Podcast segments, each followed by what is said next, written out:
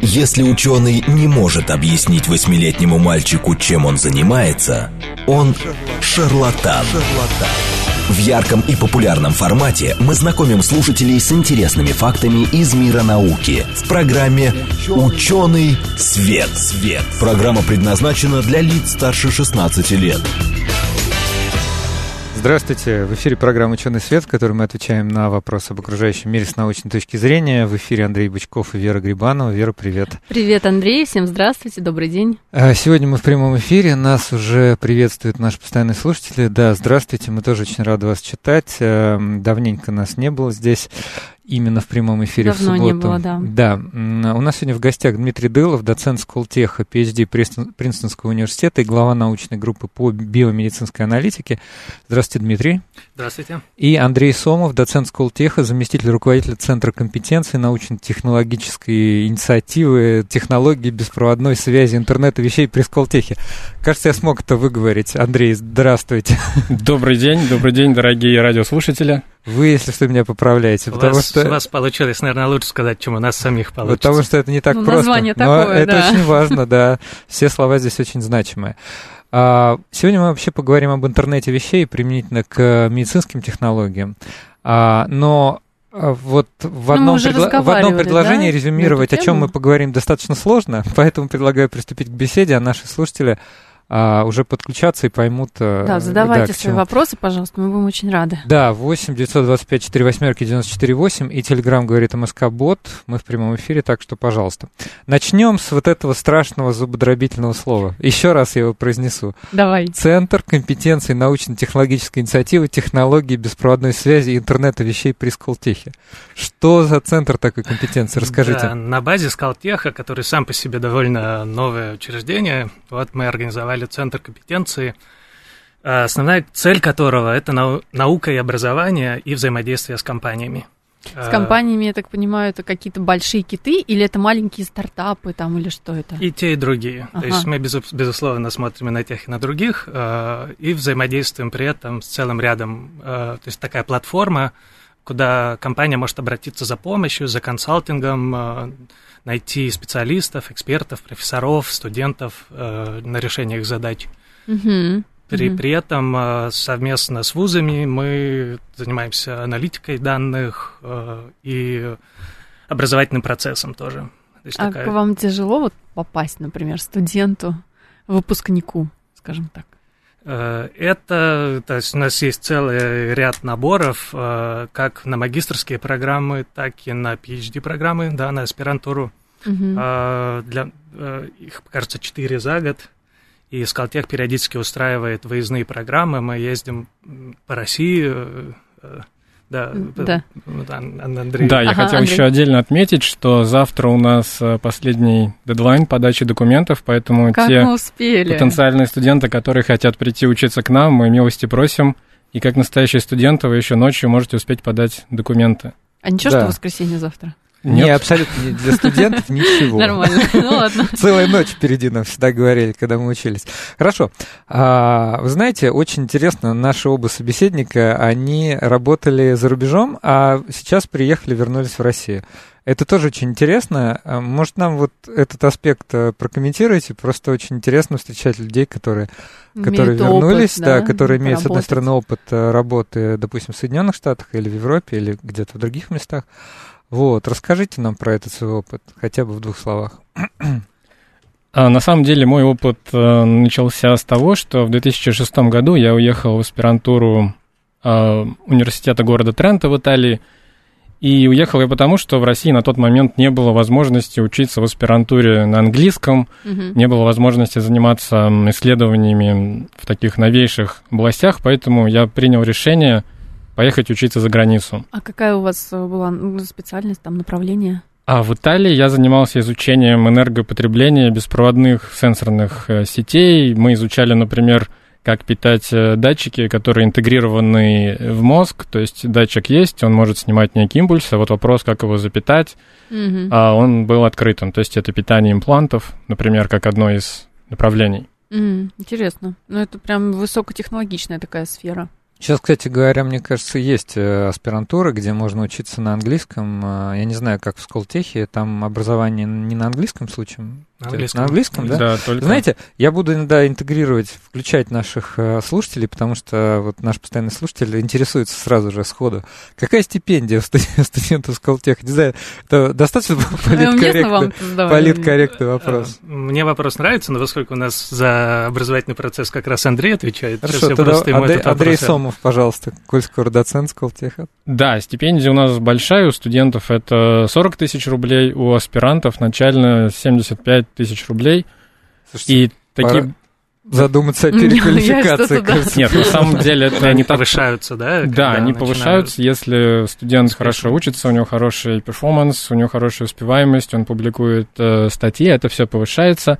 И на самом деле это делается для того, чтобы студенты не отвлекались на работу, они занимались только учебой, как э, магистранты, либо вот, исследованиями вот. в аспирантуре. Не разрываться, извините, вот э, когда ты проходишь эту школу жизни, там за копейки э, приходишь в аспирантуру, и ты думаешь, а как вообще выжить?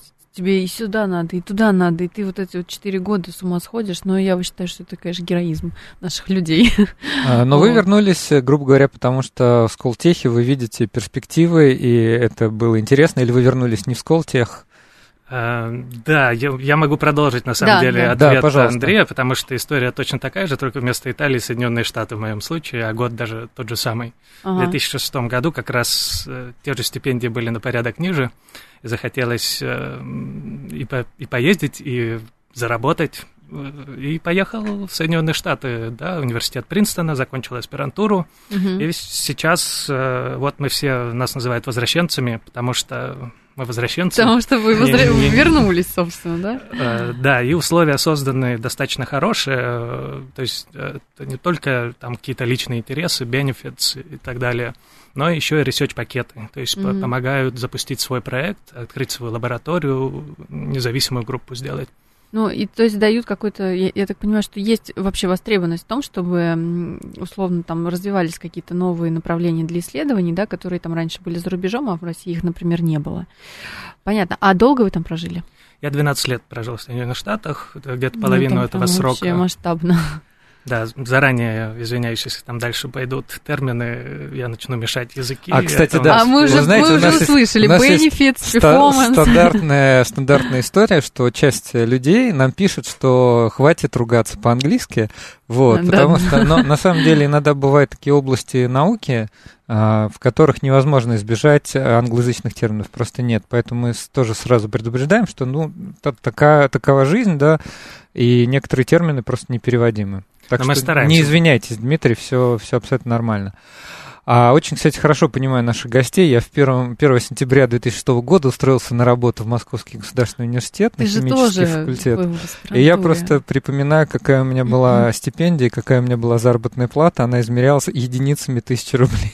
Ну, у меня такая же. Вот, так что, конечно, ну, дело не только в деньгах, а вот то, что Андрей сказал, и возможности, да, э, обучаться на английском, а возможности быть на острие науки, да, не заниматься какими-то устаревшими вещами. Ну, неважно. А, давайте все-таки немножко поговорили о жизни, о, о хорошем, о, плохом. О возвращении. Вернемся, вернемся, да, к теме нашей программы, уже так достаточно серьезно подберемся. Что же такое интернет вещей? Вот тут английский термин тоже, Internet of Things, если я правильно. IoT, да? Как это сокращенно? IoT. Да, IoT. IoT. Да. да, на самом деле термин появился в 1999 году, когда Кевин Эштон а, делал свой доклад в компании Procter Gamble, и тогда он сказал, что было бы здорово обогатить наши компьютеры а, намного большим, большим количеством информации при помощи датчиков и RFID-меток – и вот, собственно, тогда и появился этот термин Internet of Things, хотя Кевин Эштон вначале говорил Internet for Things, то есть он предполагал использовать интернет как такой некий медиум для передачи информации. Ну, я вот всегда, когда слышу, например, интернет вещей, а, вот у меня такое банальное, наверное, мышление. У нас уже приходил кто-то, да, рассказывал про это. Я все время, значит, почему-то представляю телефон и чайник. Ну, телефон и чайник. Ну, Нажимаешь это, кнопочку, там, да, да это чайник верно. начинает тебе кипятить ко времени твоего прихода в офис, например, ну или там, не знаю, домой. Вот. Это такой частный, частный случай интернета вещей. Вообще тут стоит отметить, что сейчас нет единого стандартизированного определения, угу. но в научном сообществе термин интернет вещей понимают как набор э, датчиков любых э, вещей, не обязательно электронных, а также, что немаловажно, сервисов, потому что будущее интернета вещей предполагается, он будет жить где-то в облаке, будут сервисы, и все это соединено в некую сеть с интеллектуальными способностями. И вот это очень важно, что там есть именно интеллектуальные способности, что это не просто сеть, некий network, да, вот э, когнитивные способности. То есть телефоны и чайники, которые соединены в одну сеть. А Понятно. можете привести пример чего-то такого более, то, что можно Level уже up, пощупать, да? Э, то, что уже существует, примеры вот этого интернета вещей в нашей жизни? Есть такое уже в жизни? Ну, самый банальный — это умные дома, э, есть также очень много примеров э, развертывания интернета вещей в городе. Например, в Голландии а, в, интегрируют в асфальт так называемые индуктивные петли. Угу. То есть это такие датчики, которые отслеживают э, проезд, проходимость машин на перекрестках, и все это сделано для того, чтобы автоматизировать э, проезд, да, избегать пробок, анализировать эти данные. То есть мы можем, система может локально переключать светофоры, сама думать, потому что вот я вспомнил, не далее, как две недели назад мы возвращались с дачи, ехали по Куркинскому шоссе, если я не ошибаюсь, и там в 2 или в 3 часа дня были включены а, фонари, что меня несколько удивило. То есть интернет вещей предполагает избежание таких ситуаций. Угу. Чтобы все автоматически работало и переключалось для энергосбережения, например. То есть мобильность, электросбер... энергосбережение, там, я не знаю, что Да, еще. и не только, понимаете? Эффективность. Понимаете, в чем дело? Наш э, вот мир, он растет, у нас появляется все больше гаджетов, датчиков, и они, по-моему, уже по статистике превысили население Земли. И, собственно говоря, вот эти вещи, maintenance, то есть содержание, обслуживание этих вещей, его нужно автоматизировать, потому что люди скоро чисто физически не, не смогут справляться с таким э, количеством датчиков и компьютерных систем. Безусловно, нас, нас, бу, нас будет слишком мало, чтобы каждый человек да, смог э, управлять несколькими своими личными девайсами, а потом еще, наверное, и на работе какие-то девайсы, да, там, mm-hmm. или там, индустриальные какие-нибудь еще вещи. С другой стороны, у нас проблемы с демографией еще. Мы очень а. сильно и очень быстро размножаемся, и нас становится на самом деле достаточно много. Возвращаясь Вы имеете к медицине. в виду мир? Мир, да. Это, то есть на, на, наравне с тем, я, я бы поспорил в плане взаимодействия датчиков и людей, э, пока мы еще не достигли того, по-моему, момента, когда датчиков больше, чем ну, да, да, оставим это пока, да, ну, смотря как рассматривать. Давайте, можно в мире, да. можно локально и, в общем-то. Несколько комментариев от наших слушателей. Да, Значит, слушатель с никнеймом, ну, в Телеграме у него такая подпись «Умный огурчик» пишет «Привет от студента с Life Science». С Life Sciences. Я так понимаю, какое-то... Это, может быть, какое-то подразделение Сколтеха, да. да. Ну, можете ему тоже в, обратно передать привет. Ну, науки а, о жизни, правильно? Да? Привет, да. привет, привет целому факультету науки да. о жизни. Да, мы сегодня много про медицину попытаемся умничать, но они там, а, на самом деле, биологи занимаются настоящим Life Science. И они а, там хорошо понимают. Да, действительно, передаем вам тоже привет. Здорово, что вы нас слушаете. А другой наш слушатель пишет, правильнее это все равно интернет для вещей, потому что интернет-то один. Вот такой ну, терминологический, да? да? А, ну, если так посудить, то может быть да. И э, наш слушатель тоже спрашивает, какие математические задачи связаны с интернетом вещей? Ну, мы сегодня, не знаю, хотели говорить, но может быть у кого-то, может быть в процессе беседы, Возьмем, если у вас наверное, да, да. возникнет э, ответ на этот вопрос вы можете прокомментировать. И еще 32-й пишет все больше гаджетов и все меньше пчел. А, не знаю. Которые решил... делают неправильный мед. Он решил, наверное, пошутить. Хорошо. Ну, кажется, мы привели примеры вот этого интернета вещей. А мы еще сегодня собирались поговорить о телемедицине, потому что вот то, чем занимаются наши гости, да, это а, связано, во-первых, с медициной, и, а, ну, и телемедицина это очень такое сейчас популярное а, слово, словечко. Мне кажется, в первый раз к нам кто-то приходил года два назад и говорил, что вот, вот есть тенденция вот развития кажется, этого направления. К нам кто-то хотел прийти Может года два назад, хотел, да. в итоге как-то не сложилось. Ну, расскажите нам, что такое телемедицина? Телемедицина – это один из сегментов интернета вещей, его иногда называют интернет медицинских вещей. Э, и слово теле тут прежде всего означает что-то удаленное. Да. То есть вы делаете что-то удаленное. Как либо- телефон, телевизор и так далее. Именно так. Но вот, наверное, два года назад, когда было у вас рассуждение о такой теме в Мгм. передаче, наверняка подразумевалась просто удаленная консультация, что-то Ну, типа скайп, скайпа. да, скайп, конференция когда нет специалистов, например, в регионах, и можно по скайпу устроить какую-то консультацию. Мгм. Это до сих пор достаточно активное направление, и там целый ряд э, э, вот как раз математических алгоритмов для компьютерного зрения, которые помогают, э, например, докторам в регионах э, лучше пр- провести свою какую-то операцию. Если есть какой-то известный хирург в Москве, а в регионе хотели бы узнать его мнение. Э, Выходят в прямой эфир, и происходит консультация. Но это прям в режиме реального времени, в режиме, когда ведется операция, или это после, или до, или как? Э, Все три, все три ответа на самом деле имеют место быть, э, но даже вот э, почему именно интернет вещей? Э, Потому что хочется это делать в реальном времени, вообще без всякой задержки, чтобы канал между регионом и между Москвой в этом примере был наиболее быстрым и вмещающим в себя очень много информации, э, которая шла бы как в одном направлении, так и в другом. У меня Мгм. почему-то сегодня нерабочее настроение, видимо, из-за того, что что, суббота, пошутить лето, хочется? да, мне хочется пошутить, но не пошутить, а вспомнить, что я припоминаю, что в конце 80-х был такой Анатолий Кашпировский, и проводились телемосты Москва-Ленинград, Москва-Тбилиси, и, значит, он обезболивал я в кавычках, если кто меня видит через камеру, я тут ставлю кавычки, потому что я не знаю. На самом деле наука не, не знает объяснения. Вот, ну как бы обезболивал, и операция как бы проводилась вот на расстоянии. Не знаю, Хочется, можно- хочется верить, что мы занимаемся немного более серьезными вещами. Э, Но да, были у нас примеры и Так такого. он, можно сказать, прям предугадал. Он предугадал тренд просто на самом деле. Но да, наши гости, конечно, занимаются уже в 21 век, занимаются чуть посерьезнее. Посери- Да, Да. посерьезнее. И я так понимаю, если у вас центр называется технологии беспроводной связи интернета вещей, то телемедицина это как раз тоже очень ваше. У вас, соответственно, есть ам, как это называется? А во- вот э, по телемедицине у вас есть какие-то там проекты, не знаю, что? Расскажите нам. Э, Безусловно, мы вот когда открывали этот центр, подумали о главных направлениях и отобрали три наиболее важных с точки зрения российской медицины. Э, Смертность от сердечно-сосудистых э, проблем в России очень высокая, от нейрозаболеваний и от онкологии. Да? Вот мы три эти направления выбрали. И, вот Андрей ведет проект по нейро, я веду один проект по кардиологии. Мгм. Это так, то, с чего мы что ли начали.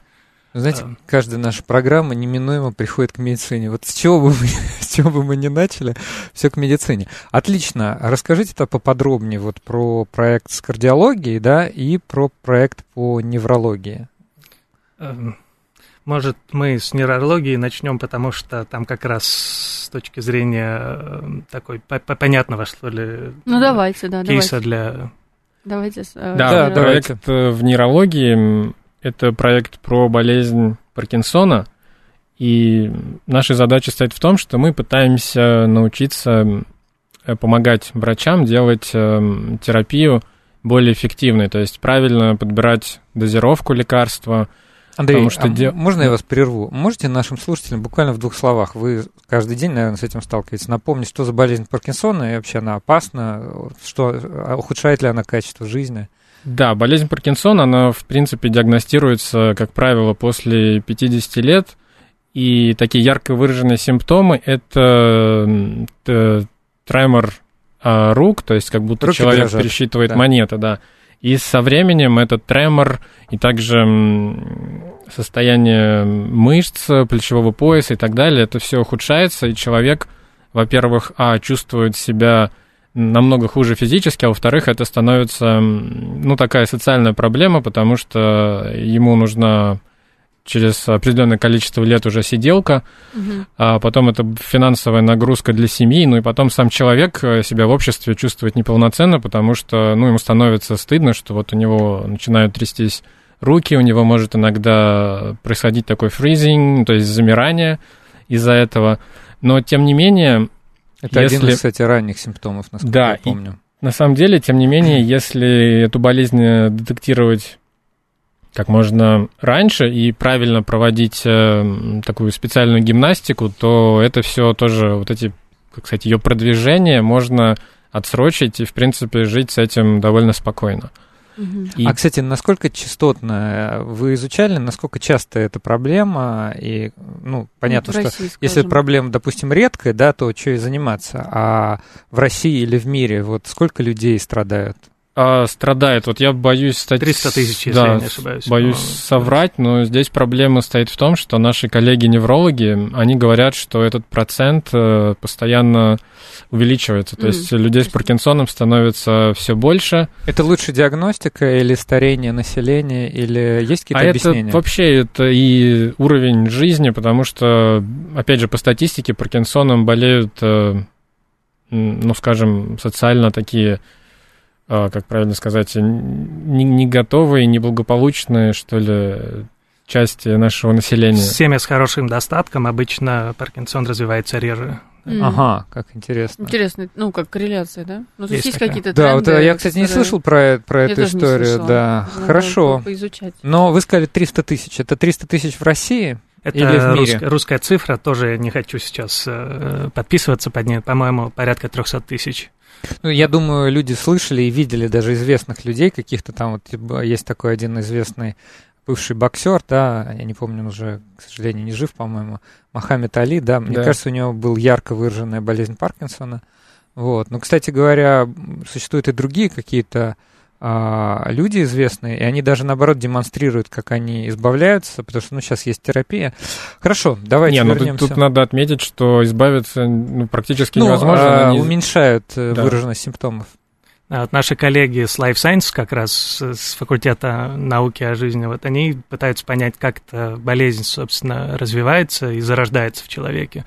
И у них есть методики, да, например, разрабатывают какие-то фармацевтические средства, которые пациент должен в течение время, времени э, всей болезни постоянно принимать. Uh-huh. Наш, наш подход все-таки технологический, да, вот э, команда Андрея разрабатывает датчики, которыми мы этот тремор измеряем и пытается, пытаемся понять корреляции между количеством лекарства, которое пациент принял, и вот сила этого тремора. То есть не просто назначать какие-то количество таблеток, а пытаться соизмерять, сколько таблеток или в каких-то других видах э, и каковы результаты. Да, потому что ко многим препаратам возникает э, привыкание через определенное количество времени. Здесь, э, как сказал Дмитрий, здесь вот именно правильно подобрать дозировку под конкретного человека, чтобы вот этого привыкания его, ну, понятно, что оно будет, но отсрочить угу. момент привыкания. А я вот, кстати, сейчас посмотрела эту статистику, хотела посмотреть. Так, ага. В общем, я действительно сейчас не нашла актуальных данных по России, но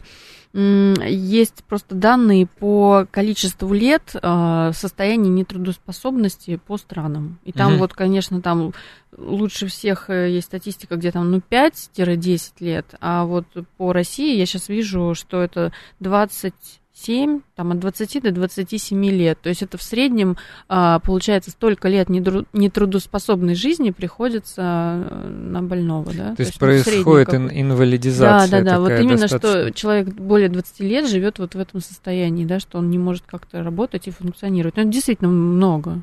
Цифра какая-то Ну, кстати говоря, вот еще один аргумент, почему мы этим занимаемся, это то, что, в общем-то, проблему можно решить и хирургическим вмешательством. Угу а, единственное, что в России, опять же, не помню статистику, таких операций бесплатных их всего, по-моему, то ли 400, то ли 4000. Ну, то есть, сами понимаете, что на это... всех заболевших это, ага. ну, капли в море. Поэтому, в общем-то, да. наша задача заключается в том, чтобы помочь больным, помочь врачам именно уменьшить последствия тремора.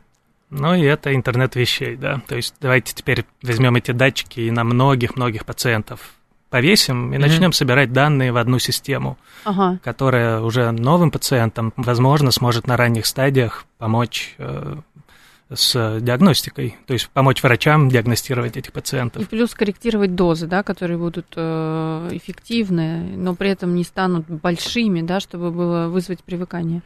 Именно так. Хорошо. Да, и еще один комментарий, если Да. позволите. Вот вы Как раз совершенно... э, секунд 40 остается до перерыва. Да, и вы совершенно правильно сказали, что про диагностику. На самом деле мы действительно хотим помочь врачам, потому что с тремором часто бывают ошибочные определения. Он бывает и щитовидный, там такая же частотность, бывает э, дистония. То есть мы хотим вот именно second opinion для врача, чтобы это была Второе помощь. мнение. Да. Хорошо. После перерыва А, еще. После перерыва вернемся. Много Да, интересного. Напомню, говорим, что, что мы сегодня говорим об интернете вещей а, применительно к медицинским технологиям. Прежде всего у нас в гостях Дмитрий Дылов, а, доцент Сколтеха, и Андрей Сомов, доцент Сколтеха, а, заместитель руководителя Центра компетенции НТИ, технологии беспроводной связи, интернета вещей при Сколтехе. Услышимся после перерыва.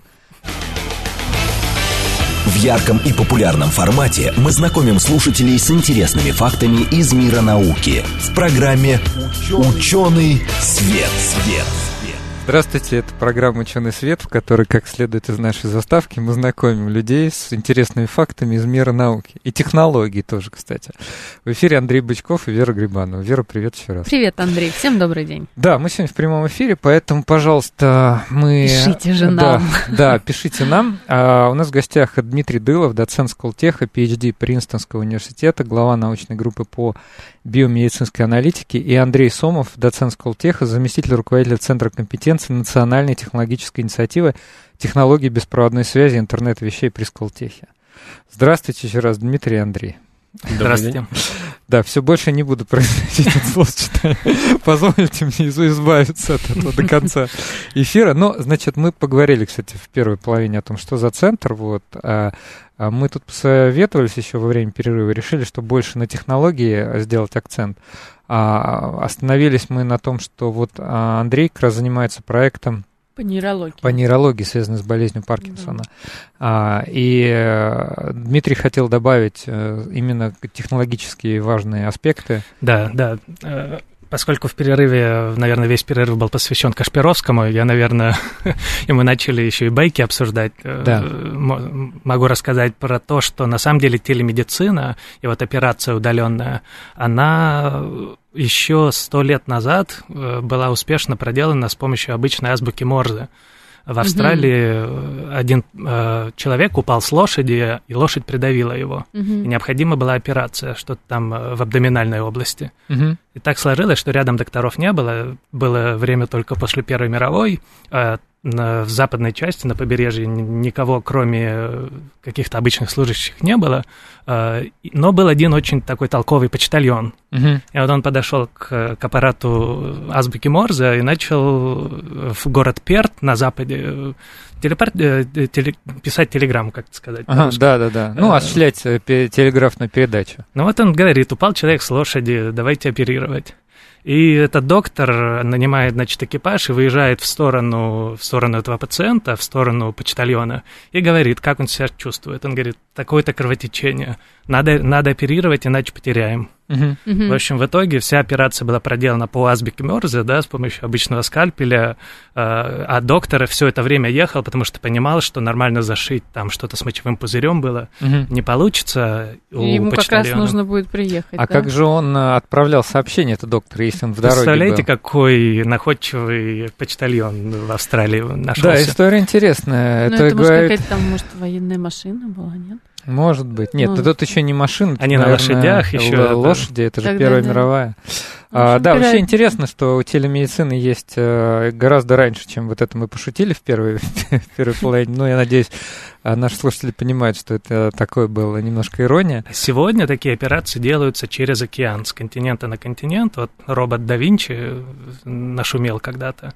Да. Хирург находился в Нью-Йорке, а Мгм. пациент находился во Франции. Это еще 2001 год, и очень много усилий было брошено как раз на то, чтобы задержка между изображениями и действиями хирурга, который за джойстиком управляет операционным скальпелем, чтобы эта задержка была минимальной. Э, И успешная операция э, еще до начала даже всяких проектов по 5G, я знаю, у нас в центре их несколько сейчас открывается, с помощью 5G все будет вообще моментально. Э, Сейчас эти задержки порядка 200 миллисекунд, Мгм. они соизмеримы как раз с кардиологическим характерным временем. То есть, когда, например, операция абляции у врачей проходит, они вот на 200 миллисекунд и смотрят как на характерный размер э, временной.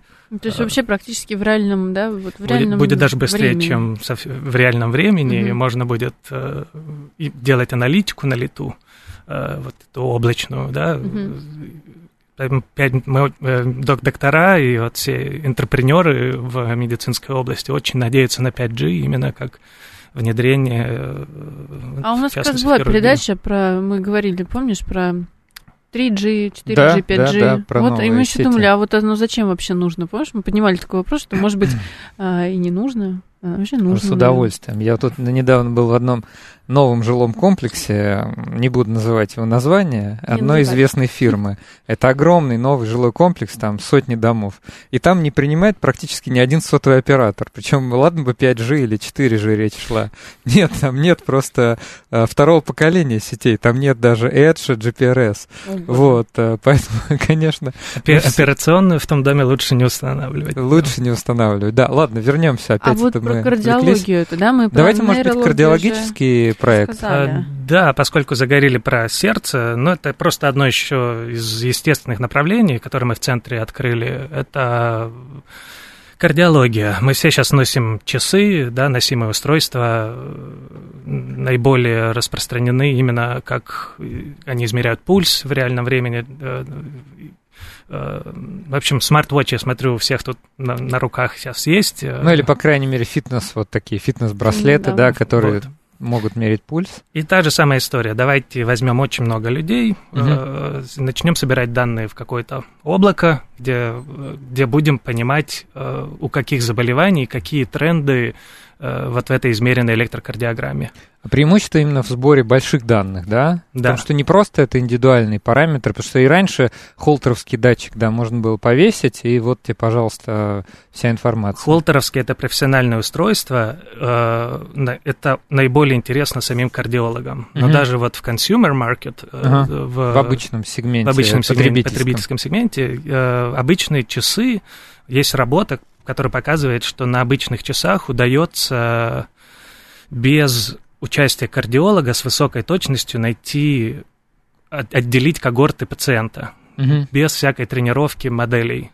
Ма- статья вышла в прошлом году на 60 тысяч тысячах пат- не пациентов даже, а просто людей со склонностью к какому-то заболеванию. Потом все данные сгребли как раз в одну кучу и Мгм. при- применили э, алгоритмы э, разделения кластеризации, называется, Мгм. без учителя. То есть не нужен был кардиолог как таковой, а алгоритм сам пытался разделить на пять групп этих э, участников. Да, обучение измерения. с подкреплением, не с подкреплением. Я правильно говорю? не совсем, это с- немножко не другое, это- да? Я уже понимаю, что алгоритм когда-то он сам делает, а Это из той области, но, не- но Ага. тут подразумевается э, об- обучение без э, учителя, то есть э, unsupervised learning, что называется. Вот они разделили на пять категорий, и так случилось, что люди с повышенной холестерином все оказались в одной группе. Только по измерениям э, носимых устройств. То есть вот, вот эти датчики, да, зачем нужны, и, в общем... А проблема с тем, как запитать датчик, она сейчас остро стро- стоит вообще там или нет? Э, коллега? А, это к Андрею. Да, эта проблема, в общем-то, достаточно острая, потому что сейчас многие говорят о методах машинного обучения, о передаче информации, 5G, но на самом деле питание датчиков — это такая же острая проблема, потому что предполагается, что любой датчик должен работать сейчас автономно, он должен быть беспроводным, а, как правило, беспроводные чипы, они такие довольно эм, энергозатратные. Потому что им И же поэтому- надо передавать э, в Да, сеть. совершенно верно. Поэтому тут сейчас разрабатываются, идут исследования в области технологии Energy Harvesting, то есть сбор альтернативной энергии, например, сбор э, человеческого а, тепла. Вот у меня магистр Сергей Востриков как раз сейчас разработал а, такое прям устройство, прототип с алгоритмами. питается от человеческого тела, тепла. Да, совершенно верно. Обалдеть. Мне кажется, это какое-то просто заоблачное что-то ребята делают. Ну почему заоблачно? каламбур про облако. Заоблачная облачная технология. Да, да, да. А, Ну, слушай, что за облачно? ну можно? 36,6 это довольно большая температура, она отличается от температуры окружающей среды. Нет, ну, тут еще проблема сам себе, а в том, он уже что и питается от Тут нужно найти вот, эм, как бы сказать, дельту, то есть мы питаем не просто от человеческого тепла, от разницы температур. Да. Вот, и это еще на самом деле должно быть все эффективно. Тут важны power management, то есть вот именно эффективное управление всеми алгоритмами, а, как аппаратной части, так и программной части, потому что потери энергии на, ну, для такого устройства, они весомые. Угу. Какие еще технические, технологические проблемы, кроме вот а, необходимости питания, а, допустим, в этих, не знаю, гаджетах, датчиках? Ну, вот, а, на, вот на самом деле еще одна из таких проблем – это как раз-таки запуск алгоритмов машин, методов машинного обучения на компактных устройствах. То есть вот все, что сейчас рассказывал Дмитрий про unsupervised learning, есть еще deep learning. Вот вопросы в том, а как запустить эти довольно такие мощные алгоритмы на наших гаджетах, на микроконтроллерах, на телефонах. И сейчас это такой очень горячий ход-топик для исследований, которым занимаются в Скалтехе, занимаются в университете Оксфорда и многих других. Угу.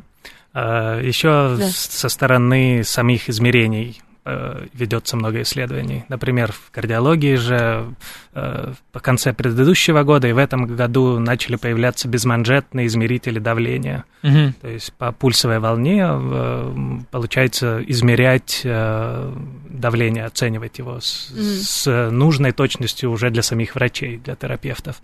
Э, то есть сами, сами датчики, которые по, вот, по тому, как электрический ток распространяется по вашим кровеносным сосудам, э, померьте это в плече где-то, померьте на пальце, и по разнице этих измерений, обычной электрокардиограммы и пульсовой волны, э, можно оценить артериальное давление. Не надо накачивать манжет, не надо использовать. Да, Прикольная штука. Вот манжет накачивать, между прочим, мне кажется, что это, да, это не так уж и приятно, потому что сдавливает. А, кстати, до просто... сих пор стандарт. До сих пор стандарт в медицине, это метод Короткова, да, он сколько ему лет, сто тоже, да. до сих пор пользуется. Я не видела ну, аналогов, я не, вот, ну, нигде не видела. Ты видел? А, по измерению по давления, чем-то Я другим. просто правда не видела. Ну, наверное, как-то по косвенным признакам можно, по, вообще по каким-то косвенным измерениям ну, можно, это, но так, да. Э, конечно, сейчас до сих пор меряют с помощью этой манжеты.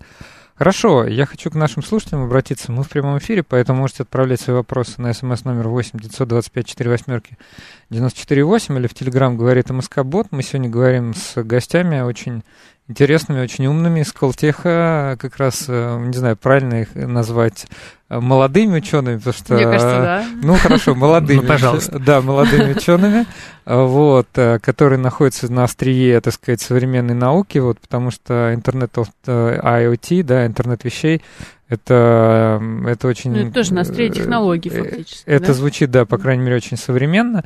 А, а у меня вот что вопрос какой, извините. Да, пожалуйста. я так перебиваю вас. Не, ничего.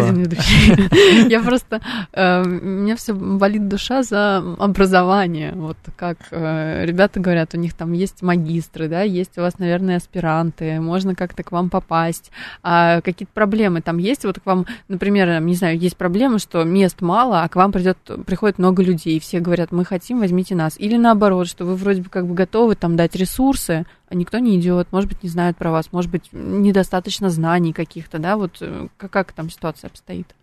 А ситуация примерно такая, что у нас э, в наш центр по науке о данных, Data Science, э, насколько я знаю, конкурс примерно 30 человек на место в магистратуру. Ну, это как, большой, вы этого, как вы этого да? добились? Да, большой, большой да, и у нас помимо российских студентов подаются и иностранцы, то есть кто-то из них приезжает к нам на живое собеседование, кто-то собеседуется по скайпу, тоже такой аналог телемедицины. А, поэтому студентов, в общем-то, много. Магистрантов отбирает обычно комиссия из 5-6 профессоров. Mm-hmm. То есть это для магистров достаточно уникальная ситуация. То есть вот это 30 человек на место, все-таки мы много задействуем сил, чтобы отобрать действительно сильных, хороших ребят.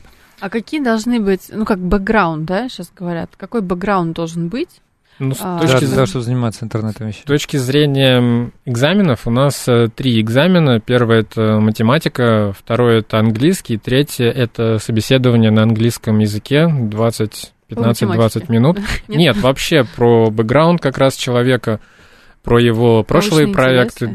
да, да, да про хобби интересы. и про все остальное. Получается часто, что вы спросили про бэкграунд, но человек может просто прийти из медицины, например, угу. и сказать, вот я хочу заняться изучением массива больших данных да, в медицине, а, а скиллов нет. Mm-hmm. в этом случае вот он приходит, если уверенно, хорошо рассказывает, чем, чем именно хочется заниматься, то, то есть вы дадите ему возможность, и он научится, да? Если математику сдаст после мединститута, то да, безусловно. Ну что там подготовиться? N э, равно один у нас такой есть уже в Скалтихе. Хорошо. А, а, ага, да, продолжайте. Если еще вернуться к образованию, то у нас как раз два года назад мы запустили программу, хотя в нашей терминологии это называется трек по интернету вещей, mm-hmm. на которой мы уже отбираем студентов. Это, в общем-то, насколько я знаю, в России первая, первая программа по интернету вещей. И наша задача в рамках Центра компетенции НТИ как раз развивать это образование, и мы работаем с регионами довольно плотно. У нас есть э, сетевые программы с Тусуром, университетом из Томска, а, с Питерским университетом ГУАП, э, с Высшей школой экономики у нас запускается в следующем академическом году. И помимо всего прочего, особо хочется отметить, что мы работаем и со школами. Мы совсем недавно разработали такую методическую программу для Сколковской гимназии для детей, где мы обучаем э, детей таким технологиям, как сбор данных, как работа с датчиками, как передача информации, как обработка э, этих данных. И я надеюсь, что мы также помимо гимназии продолжим работу с другими школами. Например, я на связи со своей родной школой 13-15, которую я заканчивал, и я сейчас уверен, что меня слушает моя бывшая классная руководительница Наталья Константиновна Болтышева. Передаю ей сердечный привет, так же, как и директору Ирине Васильевне, которые, в общем-то, гордо несут э, флаг э, школьного образования. И мы стараемся продвигать э, образование интернета вещей и в регионы, и в школы, и как высшее образование тоже. У нас mm-hmm. есть и аспирантура, и темы диссертации также. А, то есть э, с молодыми кадрами проблем нет. Получается, к вам идут очень охотно студенты, значит, магистранты, как это правильно, не знаю сказать, даже школьники этим занимаются. А в отрасли есть проблема с э, дефицитом кадров? Даже не знаю, как это сказать. Вообще сформирована есть. ли это отрасль интернета вещей? Можно рассказать про да. ряд лабораторий, которые мы открываем как раз с компаниями, которые хотят найти специалистов, студентов, которые потом бы пошли работать к ним. Да. Вот, есть совместные программы, когда определенные компании просят нас, возьмите вот этот датасет, mm данные, да, и по нему проведите студента, пусть он посещает курс по машинному обучению, по э, имиджингу, по дипленингу, пусть этим всем инструментам mm научится, но все время обрабатывает наши данные. А потом к нам. А да? потом к нам. mm Да, и они ему еще повышенную стипендию платят, и там целый ряд есть э, механизмов. Угу. Ну, это а тоже вы... хорошая возможность. Ты сразу такой выходишь, и все, уже готовый к тому, чтобы работать с конкретными Центр вещами. Центр именно создавался, да, э, то есть компании, вузы и на базе Скалтеха. А это ведь открытая информация, да, с какими Андрей, компаниями? Да. А, а, ой, я, извините, перебила. С какими с компаниями? какими компаниями, да, вот вы говорите? От, Можете от, сказать, например? Ну, вот этот пример Philips был. Ага. Philips, э, вот всего сейчас четыре студента выпускаем в этом году как раз. Андрей, вы хотели что-то добавить, да? Да, да я хотел Извините. добавить такую немаловажную вещь, что мы в своих эм, программах и курсах по интернету вещей, да, в общем-то, и по многим другим, мы особое внимание уделяем именно практическим занятиям. То есть у нас не только лекции, но мы учим наших студентов и программировать э, микроконтроллеры, учим их э, программировать гаджеты, учим работать... Прототипы вы какие-нибудь делаете? Да-да-да, у нас живые а прототипы, на самом деле, вот я недавно в Инстаграм выложил несколько фотографий со своего курса, где студенты сделали прям прототип э, теплицы, а, такой умной руки тоже, ну там несколько проектов, поэтому вот все, что Дмитрий говорил про машинное обучение, про датчики, вот мы учим всем этим технологиям именно на практике, это, я считаю, наш большой опыт, потому что студент, который выпускает из нашего офи- э, офиса, из нашего вуза, он умеет э, все знания, которые получены на лекциях, также применить и на практике. Наверное, поэтому много компаний хотят с нами сотрудничать. Кашпировских не выпускаем. А вот у меня вопрос относительно компаний, да? Вот вы сказали Philips, ну это там электроника, да, еще что-то такое. А какие-то, э, ну я понимаю, что они делают. А может быть что-то какой-то интертеймент есть? Вот, ну, сейчас... Абсолютно. Вот Просто Если... это же тоже на гребне волны, да? Да-да-да, у нас есть э, такая, такое направление, как э, киберспорт. Mm. Многие mm. скептически к нему относятся, но на самом деле это такая индустрия, которая сейчас зарабатывает э, миллиарды долларов, появляется очень много профессиональных команд, однако с точки зрения технологий эта ниша сейчас не наполнена совершенно. Там mm-hmm большой простор для исследований. И мы сейчас, у нас есть в Скалтехе своя киберакадемия, своя команда Монолит, с которой мы проводим эксперименты, мы собираем данные, собираем игровую телеметрию, физиологические данные, применяем методы машинного обучения, чтобы определить, например, психоэмоциональное состояние кибератлетов для определенного сценария. Но вот это... вы говорили, что реакция, да, Андрей? Мы помним, что у нас была передача, мы тоже там говорили, что это люди с самой э, быстрой реакцией mm-hmm, да, да, да, все абсолютно верно. И тут э, дело в том, что у этих людей они должны принимать очень большое количество правильных, именно правильных решений э, в маленькую единицу времени. Mm-hmm. То есть это даже намного быстрее, чем спорт, да. Я хотел немного защитить киберспортсменов, Давай. потому что я сам до какого-то момента думал, ну, это же ужасно вредно сидеть за компьютером постоянно, да, гонять или стрелять. Ну, мне казалось это развлечением. А у меня есть один приятель, с которым мы вместе учились в университете, и он руководитель сейчас э, международной команды, то есть в смысле, что она базируется, он тоже работал несколько лет не в России, а вот, она базируется где-то за рубежом, но там есть и русские участники. И мы как-то с ним ехали вместе, и он говорит, слушай, если ты думаешь, что кибератлеты это люди, которые вот сидят, вот как ты себе представляешь, вот так называемые гамеры, да, вот есть такое а, шутливое название. Не-не-не, говорит, ничего подобного. Говорит, для того, чтобы выдерживать такие большие нагрузки, ну, по крайней мере, в нашей команде, очень много внимания уделяется традиционному спорту. То есть у них есть свои а, спортзалы, там, физнагрузки и так далее. Говорит, для того, чтобы вот это все выдержать, говорит, поверь, просто необходима хорошая физическая подготовка. Если ты а, будешь плохо физически подкован, да, то ты просто не... не... Здоровье да, да, да, Психоэмоциональное и физиологическое здоровье. Вот, вот что действительно у них развито. На Матч ТВ даже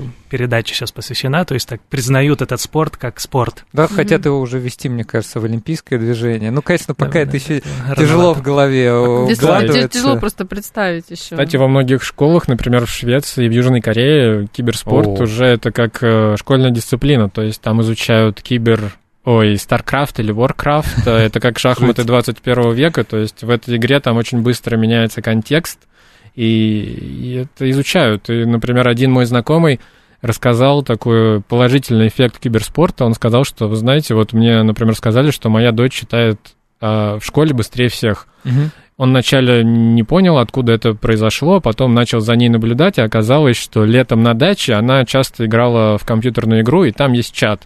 То есть э, там задача была в том, чтобы быстро прочитать сообщение твоего тиммейта, быстро ответить, среагировать. Вот таким образом дети учатся сейчас читать.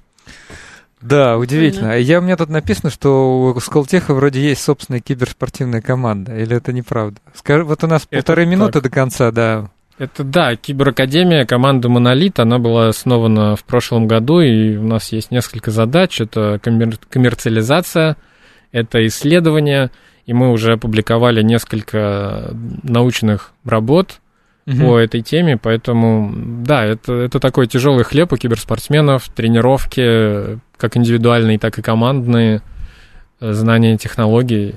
Забавно, да? Раньше, там, 20 лет назад на каком-то физфаке или физтехе была своя там футбольная команда, а теперь, а теперь киберспортивная Кибер... команда в Сколтехе. Да, это, конечно, Совершенно удивительно. Ну, вот у нас какие-то комменты успеем мы засчитать? Ну, ты знаешь, давай, давай его просто скажем. Это да, Vox Populi, да. глаз народа. Вот. Мне нравится этот вопрос, но я не знаю. Вот сможете за, за 30 секунд За 30 секунд в формате Блица.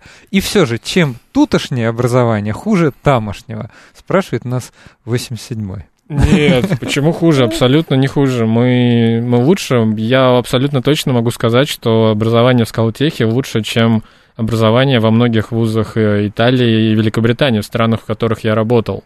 Абсолютно верно. Вот вам, Особенно фундаментальные. Вот, живой и, пример. Да, поэтому... Теоретическое даже лучше, что касается да, да, да. всяких гаджетов, чуть-чуть отстаем, я бы сказал. Ну, слушайте, хорошие слова, звучит оптимистично. Мгм. Вот, э, мне кажется, надо говорить про всякие новые технологии, потому что А нау- то какой-то уже миф, что у нас все вот Да, на одном да, да. уровне стоит. Нет, это не так. Потому что наука это совсем не 19 век и не 20 есть и кое-что новенькое. Все, всем спасибо. А, У нас сегодня в гостях а, был Дмитрий Дылов, доцент Сколтеха, PhD Принстонского университета, глава научной группы по биомедицинской аналитике, Андрей Сомов, доцент Сколтеха, заместитель руководителя Центра компетенции Национальной технологической инициативы при Супер. Сколтехе. Все, Спасибо. всем пока, до следующей субботы.